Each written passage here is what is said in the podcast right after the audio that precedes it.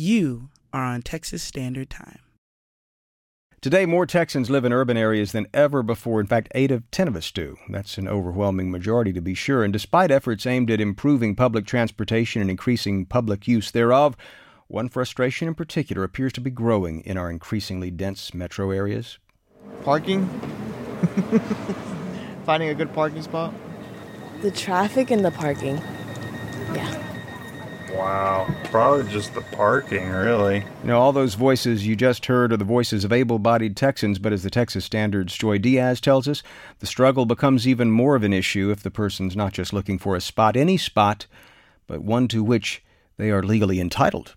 In Texas, designated parking spots for people with disabilities are extremely scarce. They only account for about 2% of all spots. I am a person who uses a wheelchair. I have a spinal cord injury resulting in quadriplegia, so I use a power wheelchair. The vehicle Mac Marsh drives comes with a ramp. And so accessible parking is a very important part of my life. But his parking and the parking that's supposed to be reserved for the 12% of Texans who live with a disability is often blocked by able bodied drivers. Marsh has heard all the excuses. People say it's only going to be a minute, they'll be in and out of the grocery store, they're running late, and that's the only spot they could find. Another culprit? Delivery trucks. I ran into one recently. The driver, his name is Matt, is a 20 plus year veteran in the delivery business. On the day we met, he and another delivery driver were parked illegally in two disabled parking spots at a strip mall. Their goal was to have easy access to a postmark store, so they quickly got to work loading up packages. How you doing, brother?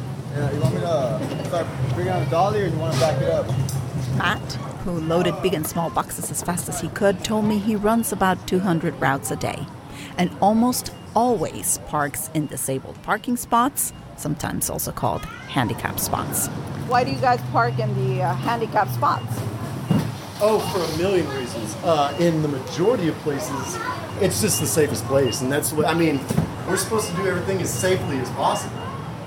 As we said before, parking is one urban calamity that touches everyone. But just as Matt, the driver, said, and Mac Marsh confirmed, disability parking spots are the safest spots. That's why they are reserved for people with disabilities. I've actually been to the hospital twice because of people who are parked illegally in accessible parking spaces. The first time was years ago, around Christmas. Marsh went to the mall and all the accessible spots were taken, some by people without disability placards. So, as many of us do, I parked way at the back of the lot and took up two spots at an angle in order to be able to get my ramp out of my van. By the time Marsh came out, it was dark. He was making his way through the parking lot when he noticed the truck in front of him started backing up. And I'm not much taller than the bumper of a lot of these big trucks in Texas. The truck driver never saw Marsh. And I couldn't get out of the way fast enough, and the truck ran over me. Marsh ended up in the emergency room, not once, but twice. The second time was over a separate incident, but the thing is, those accidents could have been prevented had he been able to park in a designated disability parking spot. Marsh decided to do something about it, something outside the box. So he got together with some friends and they created an app called Parking Mobility. Having one of those placards myself, uh, it's not just a convenience, it's a necessity for my way of life.